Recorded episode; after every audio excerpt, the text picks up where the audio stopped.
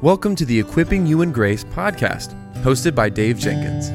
The Equipping You in Grace podcast is a podcast about helping Christians develop a biblical worldview in a conversational tone about issues inside and outside the church. Now, for today's episode, let's join our host, Dave Jenkins.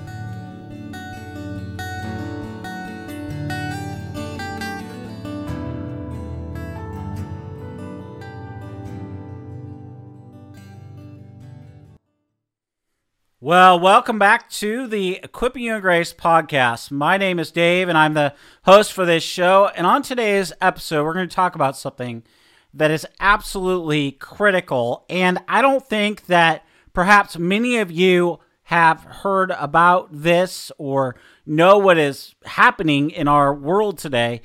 But there are so many issues that are really, really important that aren't getting enough coverage in the media, uh, even in Christian media today. Um, and one of those uh, is my state, the state that I live in, Oregon. It is becoming an assisted suicide hotspot in the United States. Let's start with a verse. Genesis 2 7 says, Then the Lord God formed the man of dust from the ground, breathed into his nostrils the breath of life, and the man became a living creature. Now, individuals who desire medically assisted suicide are traveling to Oregon because of a new policy in my state that allows people from outside the state to obtain this procedure. Staffers of the Oregon Health Authority and the Oregon Medical Board agreed last year to stop enforcing residency requirements for the state's euthanasia laws, meaning that individuals from other states can now travel to my state, Oregon, for assistance with ending their lives. Dr. Nicholas Gideonse of Portland is now welcoming patients from outside the state to visit the clinic, end of life choices, and end their lives, according to a report from the Daily Mail. Gideonse told the outlet that there are tons of people coming from all over to his facility.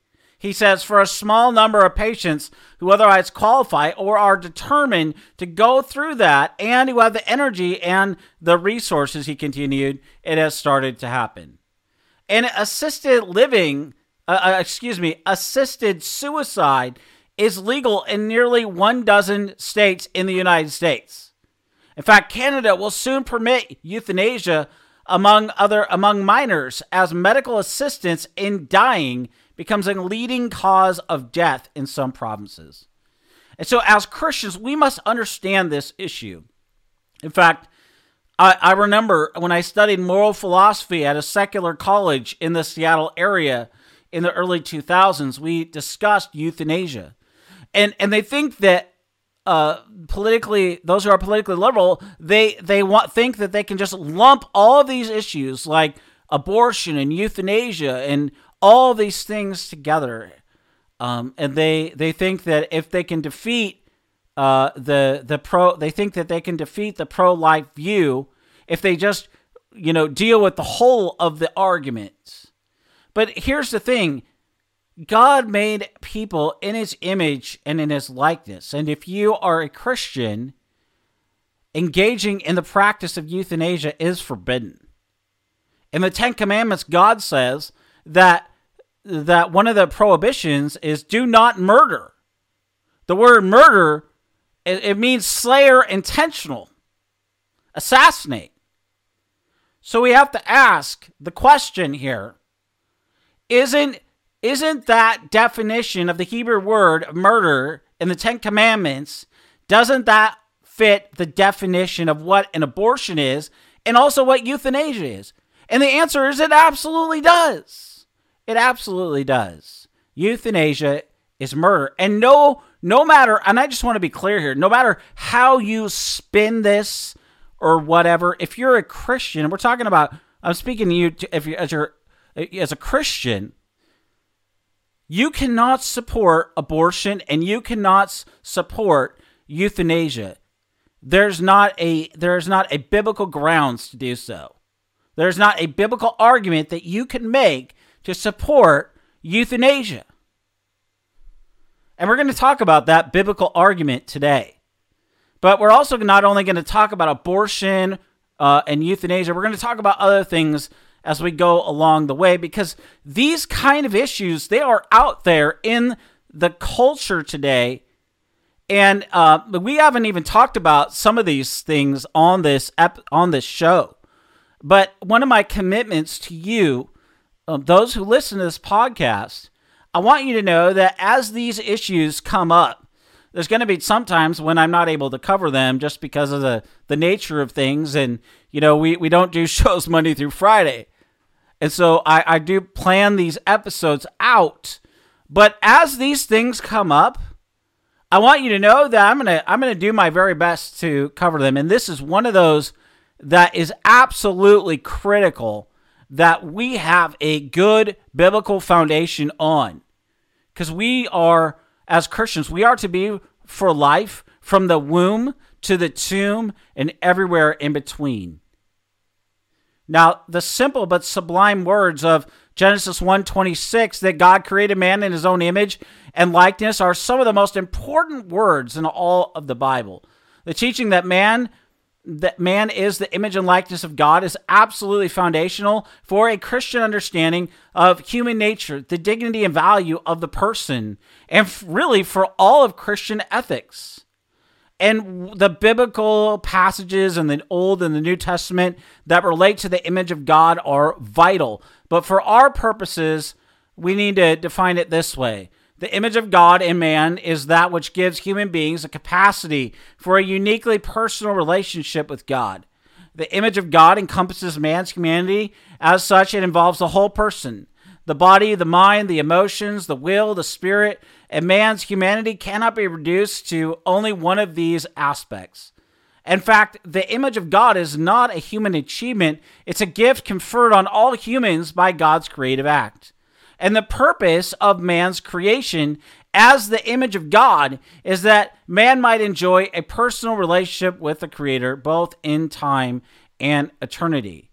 And a definition of the image of God that accomplishes more explicitly the various strands of biblical revelation could be as follows being created in the image and likeness of God means that means being created to share the status of Christ's royal sonship reflecting on earth God's heavenly authority glory and righteousness Jesus Christ is a true and perfect image of God, reflecting the Father's character and enjoying as the eternal Son intimate, loving fellowship with Him. We, as redeemed human beings, are being renewed in the, in the divine image and granted the status and the privilege of sonship by adoption. As those who are being renewed in the image of God, we are called to reflect the holiness and righteousness of our Creator in all of our thoughts and all of our words and all of our deeds. And so the biblical doctrine of man's creation as the image of God is foundational for all of Christian ethics because it teaches that the lives of all human beings have intrinsic and not merely instrumental value. Our lives have value not merely in terms of what we, uh, what we may be able to do for others. Human beings have inestimable value in the sight of God, irrespective of gender, race, state of health, dependency, or social and economic utility, but simply and profoundly because human beings among all God's creatures have been designed and created for the purpose of enjoying a personal relationship through the Lord Jesus Christ and the creator of the universe. But the biblical writers also draw ethical implications from the image of God in two important areas. That is, capital punishment and the dignity of the human person. Genesis 9 6 uh, states that whoever sheds the blood of man, by man shall his blood be shed. For God made man in his own image. And so, just as the desecration of a nation's flag is an attack on the values of the nation that the flag represents, so an attack on the life of man is an attack on the majesty of God who created man to be his representative on earth. And it, and it must be asked if the word shall in Genesis 9 6 is to be understood merely as a prediction of future retribution and revenge or as a command to execute the murder. And while either possibility is grammatically possible based on the Hebrew text, the interpretation of the words as a divine command is more likely given in the context of Genesis 9. And the very fact that a reason is given, the presence of a divine image in man, makes it more plausible that a command is intended. And this understanding is also consistent with the fact that other passages in the Mosaic Law explicitly require the execution of a murderer, for example, in Numbers 35 16 through 21. And the fact that this command is given in the context of the covenant with Noah, which renews the creation mandate to be fruitful and multiply, it indicates that the command to administer capital punishment justly is not limited to Old Testament Israel. It's valid for all nations and all societies for all times. And so in the New Testament, James draws also important implications uh, from the presence of the divine image in man regarding respect for the dignity of the person. And he notes the inconsistency in the way human beings can use the tongue, with blessing and cursing coming from the same mouth in James 3 9. With it, the tongue we bless our Lord and Father, and with it we curse people who are made in the image and likeness of God. James points out the absurdity of praising God, cursing men, since a curse is, in effect, to curse God. And since men and women bear the divine image, James' stricture on cursing can be extended to all forms verbal, physical abuse of the person. Such abusive and destructive language is contrary to the inherent dignity and value and worth of the person created in the divine image. And that means verbal abuse, domestic abuse, and torture are all abhorrent to God. So, James' teaching presupposes that the image of God is still present in man even after the fall. And this isn't inconsistent with the New Testament teaching. In another sense, that the image of God needs to be renewed and restored in the believer through the sanctifying power of the Word and the Spirit. Theologians have made a helpful distinction between the formal image, which is universally present despite the fall, and the material image, which is being renewed by grace in the believer. A brand new automobile, that has been wrecked in a collision is still an automobile in the formal sense. But in the material sense, it now lacks the beauty and the functionality that was originally uh, designed to display. In fact, earlier in his epistle, James had warned believers against showing favoritism to the rich in their assembly in James 2 1 through 7. And such partiality is a violation of the royal law to love your neighbor as yourself in James 2 8. And the command to love your neighbor is in itself inherently related to the image of God since equal respect for the person, despite differences of social and economic status, is ultimately based on the presence of the divine image in all people. The biblical teaching reg- concerning the image of God has important implications for contemporary issues such as human rights, the sanctity of life, and bioethics. The concept of the image of God has been foundational in Western civilization for the institution and the practice of human rights and democracy. When Thomas Jefferson wrote in the Declaration of Independence that all men are created equal and endowed by their Creator with certain inalienable rights, the background of his thought was this fundamental teaching of the first chapter in Genesis. Human beings are not, in fact, equal in ability and gifts and education or achievement, but equal, but are equal in view of their common creation as image bearers of God. The political scientist John Hallowell has pointed out that the modern world, having lost sight of this crucial biblical truth, has in fact no basis for believing that all men are equal, no firm basis for human rights that are anything more than creations of human societies. Likewise, the very concept of democracy finds its true basis in this crucial biblical truth. The principle of one person, one vote, and the principles of political equality and self government are consistent with the equality of all persons as equally bearing the image of God.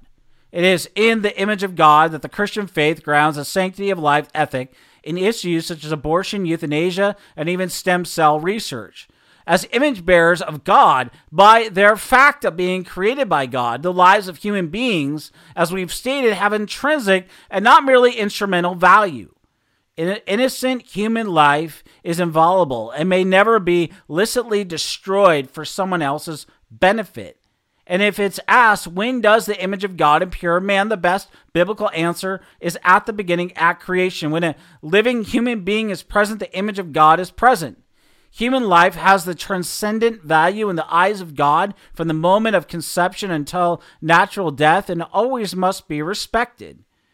Finally, it's, it's helpful to remember that at this juncture of our nation's history that the ethical implications of the image of God are not limited either to the political right or the left, but they encompass the, both the sanctity of life and even the social justice agenda that we've talked about on this show many times. This foundational, this biblical teaching calls all Christians to honor the dignity and value of every single person at all times and in all circumstances, in our thoughts and our words and our deeds. Now let's talk some more about this. You hear about abortion, euthanasia, pornography, same sex marriage, transgender rights, embryonic research, genetic enhancements in our in our culture on our TV screens every day. And Christians surveying the cultural landscape in the West have a clear sense that, that things are headed in a destructive direction. And we have questions. And while most believers can easily identify the symptoms of decline, few feel competent to diagnose and even address the root causes. And there are many complex reasons for these developments, but one invaluable tool for better understanding and even engaging with the culture today is the concept of a worldview.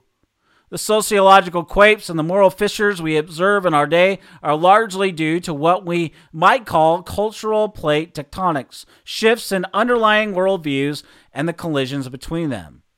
And as the word suggests, worldview, it's it, it is a overall view of the world. It's not a physical view of the world, but rather a philosophical one an all encompassing perspective on everything that exists and everything that matters to us. In fact, a person's worldview, it represents their most fundamental beliefs and assumptions about the universe they inhabit. It reflects how we're going to answer the big questions of human existence, fundamental questions about who we are and what we are, where we came from, why we're here, where, if anything, we're headed, the meaning and the purpose of life, the nature of the afterlife, and what counts as a good life in the here and now. And few people think through these things in any kind of real depth, and even fewer have real answers, substantive answers to such questions. But a person's worldview will at least incline them towards certain kinds of answers and away from others. Now, worldviews shape and they even inform our experiences of the world around us. Like spectacles with colored lenses, they affect what we see and how we see it. And so, depending on the color of the lenses, some things may be seen more easily, or conversely, they may be de emphasized or distorted. In fact, some things may not be seen at all. In fact, worldviews are, are also largely uh, determine people's opinions on matters of ethics and politics and what a person thinks about abortion, euthanasia, same sex relationship, environmental ethics, economic policy, public education, and so on. It's going to depend on their underlying worldview more than anything else. And so worldviews play a central and a defining world uh, defining role in our lives. They shape what we believe and what we're willing to believe, how we interpret our experience, how we behave in response to those experiences, and how we relate to others. Our thoughts and our actions are conditioned by our worldview. And so worldviews operate both on an individual level and at the societal level, and rarely will two people have exactly the same worldview. But they may share the same basic type of worldview. Moreover, within any society, certain worldview types will be represented more prominently than others, and so therefore they will exert greater influence on the culture of that society. And so, Western civilization, since around the time of the fourth century, has been dominated by the Christian worldview. Even though there have been individual groups and people who have challenged it, but in the last couple of centuries, from reasons ranging from technological to theological, the Christian worldview has lost its dominance and competing worldviews have become more prominent. Now, these non Christian worldviews include naturalism, which is there is no God, human beings are just highly evolved animals. The universe is a closed physical system. Postmodernism, there are no objective truths and moral standards, and so reality is ultimately a human social construction pantheism. God is the totality of reality, and thus we are all divine by nature. Pluralism. the different world religions represent equally valued perspectives on ultimate reality, there are many valid paths to salvation. That's what pluralism teaches. Islam believes that there's only one God and that he has no son.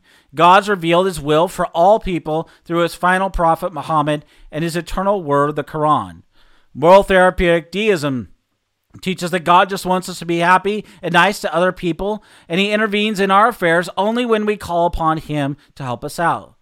Each of these worldviews has profound implications for how people think about themselves, what behaviors they consider right or wrong, and how they orient their lives. And it's crucial that Christians be able to engage with unbelief at the worldview level. Christians need to understand not only what it means to have a biblical worldview, but why they should hold to that worldview and why they should hold to it for all of life. But they should also be able to identify the major non Christian worldviews that vie for dominance in our society, to understand where they fundamentally differ from the Christian worldview, and to make a well reasoned case that the Christian worldview alone is true, good, and beautiful. And let's be clear that the challenge is greater than ever, but we shouldn't be discouraged as Christians today because the uh, the opportunities and the resources that are available to us are greater than they've ever been in the last half century or, or so, there's been a great increase in, in Christian philosophy and apologetics, much of which is on defending and, a, and applying a biblical worldview. And whatever God calls his people to do, he equips them to do. The, the problem is not that the church is under equipped, but that she has yet to make full use of all that God has provided to her. And friends, as we uh, as we wrap up this episode today, I just go back to the beginning. We started talking about from Genesis 2 7, which says, Then the Lord God formed the man of dust from the ground and breathed into his nostrils the breath of life, and the man became a living creature. There are those out there in our society, not only in my own state, who support, you know, uh, the the killing of of men and women who are older, but there are those also in our country and in our world who do this. We need to speak up and we need to be very clear that we are for life as Christians from the womb to the tomb and everywhere in between. And those who, like uh, Dr. Gideonse in uh, Portland, who encourages people to come to his shop and to give of their lives and and to you know end their lives. We need to tell people that that in Christ there is real meaning and there is real purpose out there. We are living in a time when in our country, in America, even in the West, where it is very easy to be discouraged. It's just easy to be discouraged by the politics, by the policies, by the politicians that represent those policies, and procedures, by the state of our national security, and so much more. But make no mistake about it. Our God reigns. Our God is on the throne. Our God is is uh, we have a great high priest who summons us Hebrews 4 14 through 16 before the throne of grace. We have a message of grace. We have a message that calls sinners to repent of their sin and to believe on the name of the Lord Jesus Christ. In every single way, we have a better message. And that message is grounded and it's rooted in the sufficient and authoritative word of God. And so, you know what? Romans, we are living in a time where Romans 1 is rampant. People are lovers of self rather than lovers of God. You know what? We are living in a time when Everyone would rather do what the Bible calls living right in their own eyes. They would rather live morally how they want to live. And yet, if you're a Christian, Romans 6 1 tells you that you cannot live how you want to live. In Romans 6 11, it tells you to consider yourself dead to sin and alive to God. So, if you're a Christian, if you're united to Christ by faith in his name, you are you are indwelt by the Spirit you are sealed by the Spirit, and you are to you are sent out by the Spirit from your local church to make disciples of the nations for the glory of God. We are living in a time not only of moral confusion, but of great sexual confusion. And we're going to talk about this in, in the coming months ahead. But I, I, I just want to say all of these issues, whether it's euthanasia, whether it's abortion, whether it's all these other things, everybody, every view out there is trying to make disciples of their particular view. R.C. Sproul once said it this way that everyone is a theologian. The question is whether you're a good theologian or a bad theologian. And this is where the rubber meets the road. If you are a disciple of the world and of the world's philosophy, you are always going to follow after the theology, the views, the, the philosophy of the world. But that also means something. If you're following the philosophy, the ideas, the convictions of the world, then you have to ask yourself are you really a disciple of Christ? Are you a disciple being formed and shaped by the authoritative and sufficient Word of God? And if not, then, then that means something. It means that you're probably not a Christian because a Christian follows their Lord. They, they, Jesus told us in Luke 9 23 through 27 to count the cost and to follow him in all of life, to pick up our cross and follow him. And whenever Jesus talked this way, people abandoned him. They, they didn't want to count the cost. They didn't want to count the cost of following Jesus all the way to, the, to death. They, they really didn't want to give their life but Jesus calls us to count the cost. If you are really a Christian, you have counted the cost. And there is a cost. There is a cost for speaking up about the, the moral the, the lack of morals in our society. There is a cost for speaking up about the sexual sin in our day. And it's not even just homosexuality and transgenderism in our day. It's sex trafficking, it's pornography. All four of those things are repugnant in the eyes of God. All four of those things transgenderism, homosexuality, the, the whole nine yards are repugnant in the eyes of God. They are a direct assault against a biblical worldview. But notice, notice that I said that they're an assault against the biblical worldview. Because what Christ wants to do is when when when we repent and we believe and we put our hope and our trust and our faith in Christ alone, what he does is he changes the heart.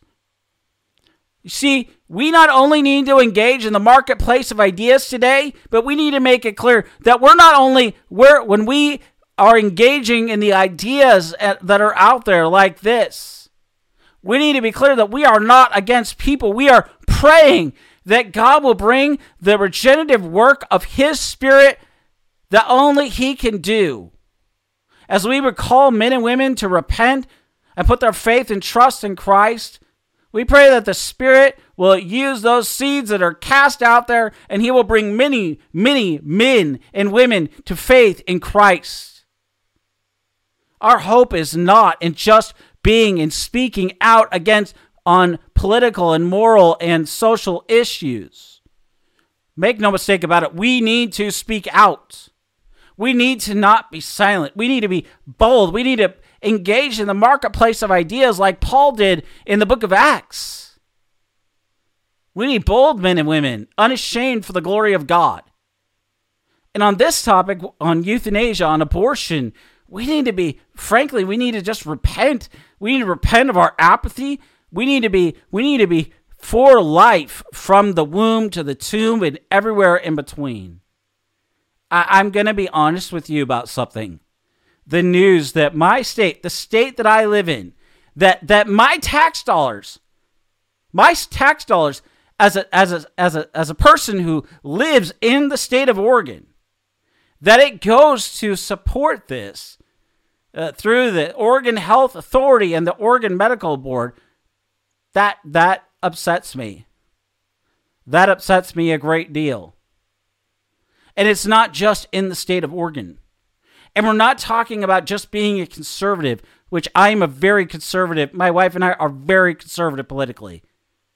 But beyond just being very conservative politically, the question isn't whether you're very conservative or not, the question is are you biblical?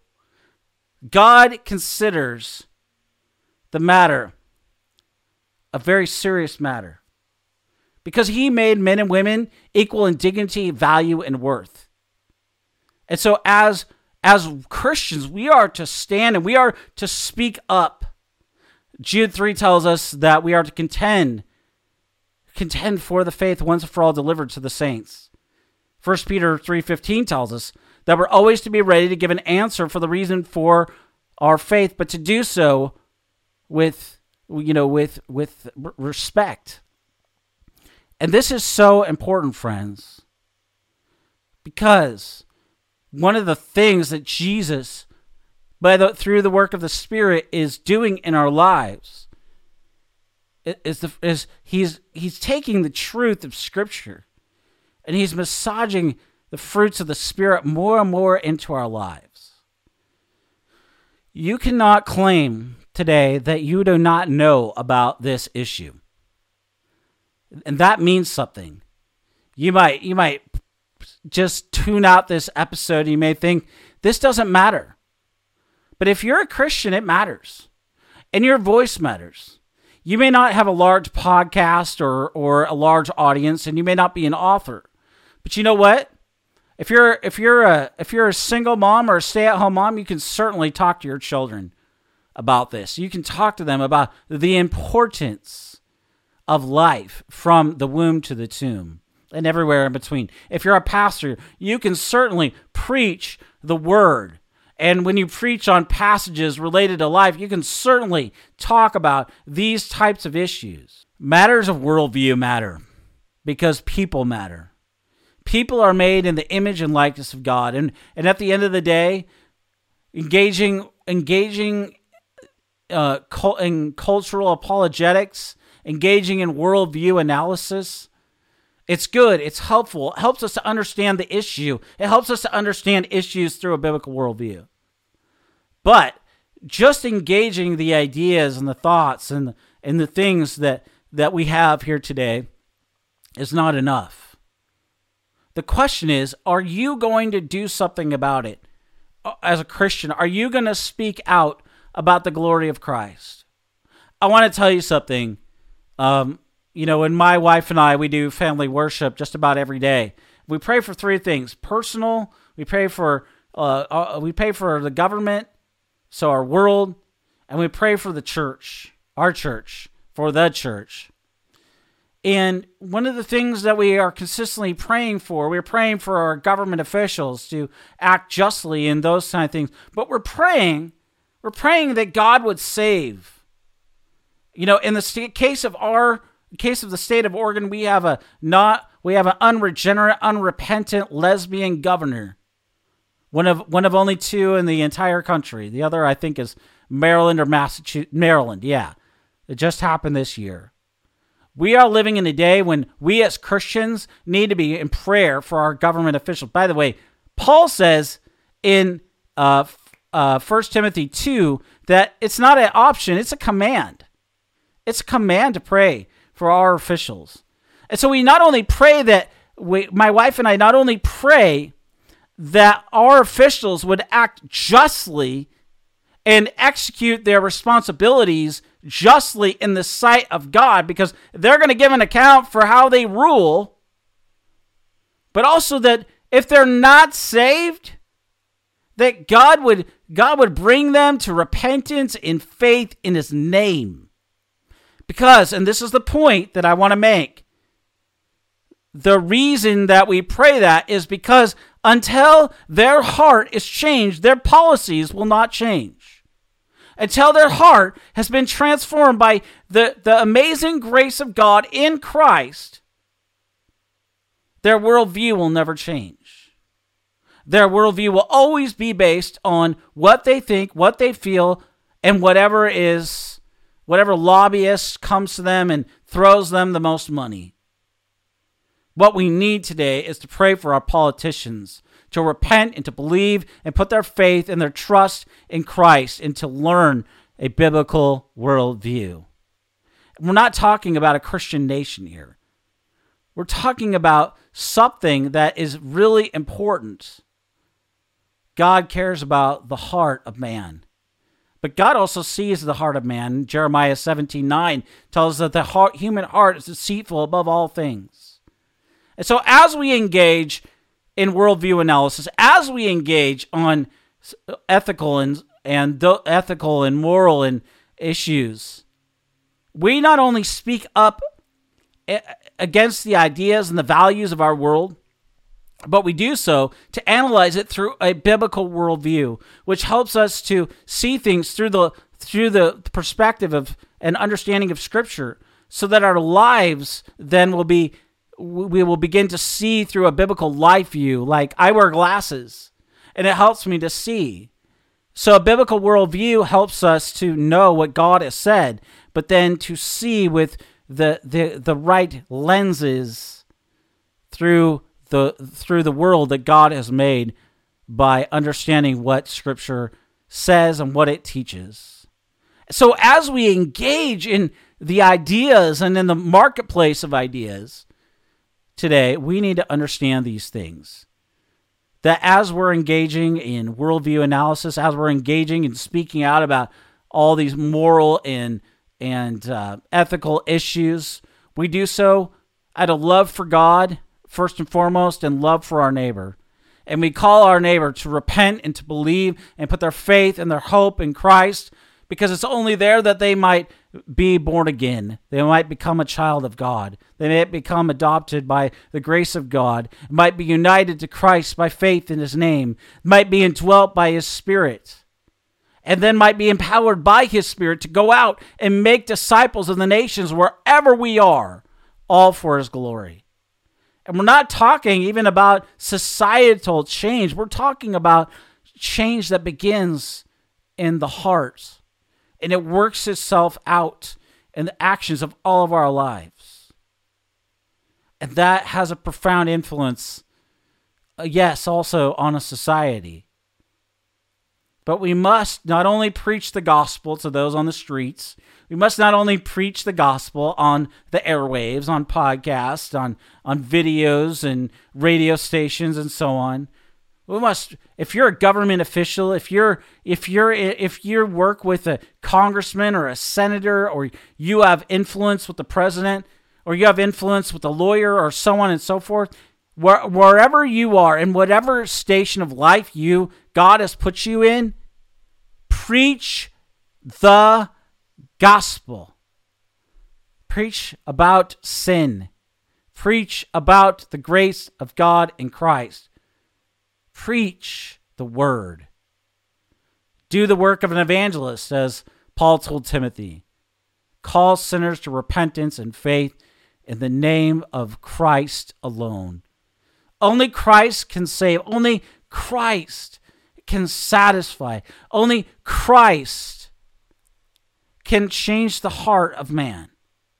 This is why Christ came under the sentence of death to pay the penalty for us in our place and for our sin to be buried and to rise again. And so, as we talk about these things, and we will be talking about these worldview matters, we need to understand these things because how we speak about them and how even we think about them, it matters. Because people matter. People that Christ came to die for. People for whom that need the rescue of Christ. And so today I just want to thank you guys for listening or watching this episode of the Equipping You in Grace podcast. I hope that it's been helpful for your life and godliness and that you will stand up and you will speak out for the glory of Christ, for the honor of his word, and for uh, and stand upon the authoritative and sufficient word of our God, who has revealed himself in Christ in his word. So I want to thank you for listening or watching this episode of the Equipping You in Grace podcast. Until next Monday and Wednesday, may God bless you and keep you.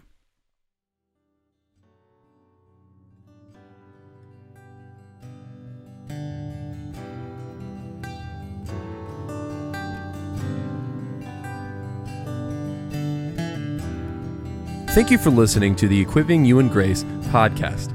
If you enjoyed it, please subscribe, rate us on the app, and share this with your friends and family on social media. If you want to find us on social media, you can find us on Twitter at Servants of Grace, on Instagram at Servants of Grace, or by searching at Servants of Grace on Facebook. You can also find this episode and many others like it on the front page of our website, servantsofgrace.org.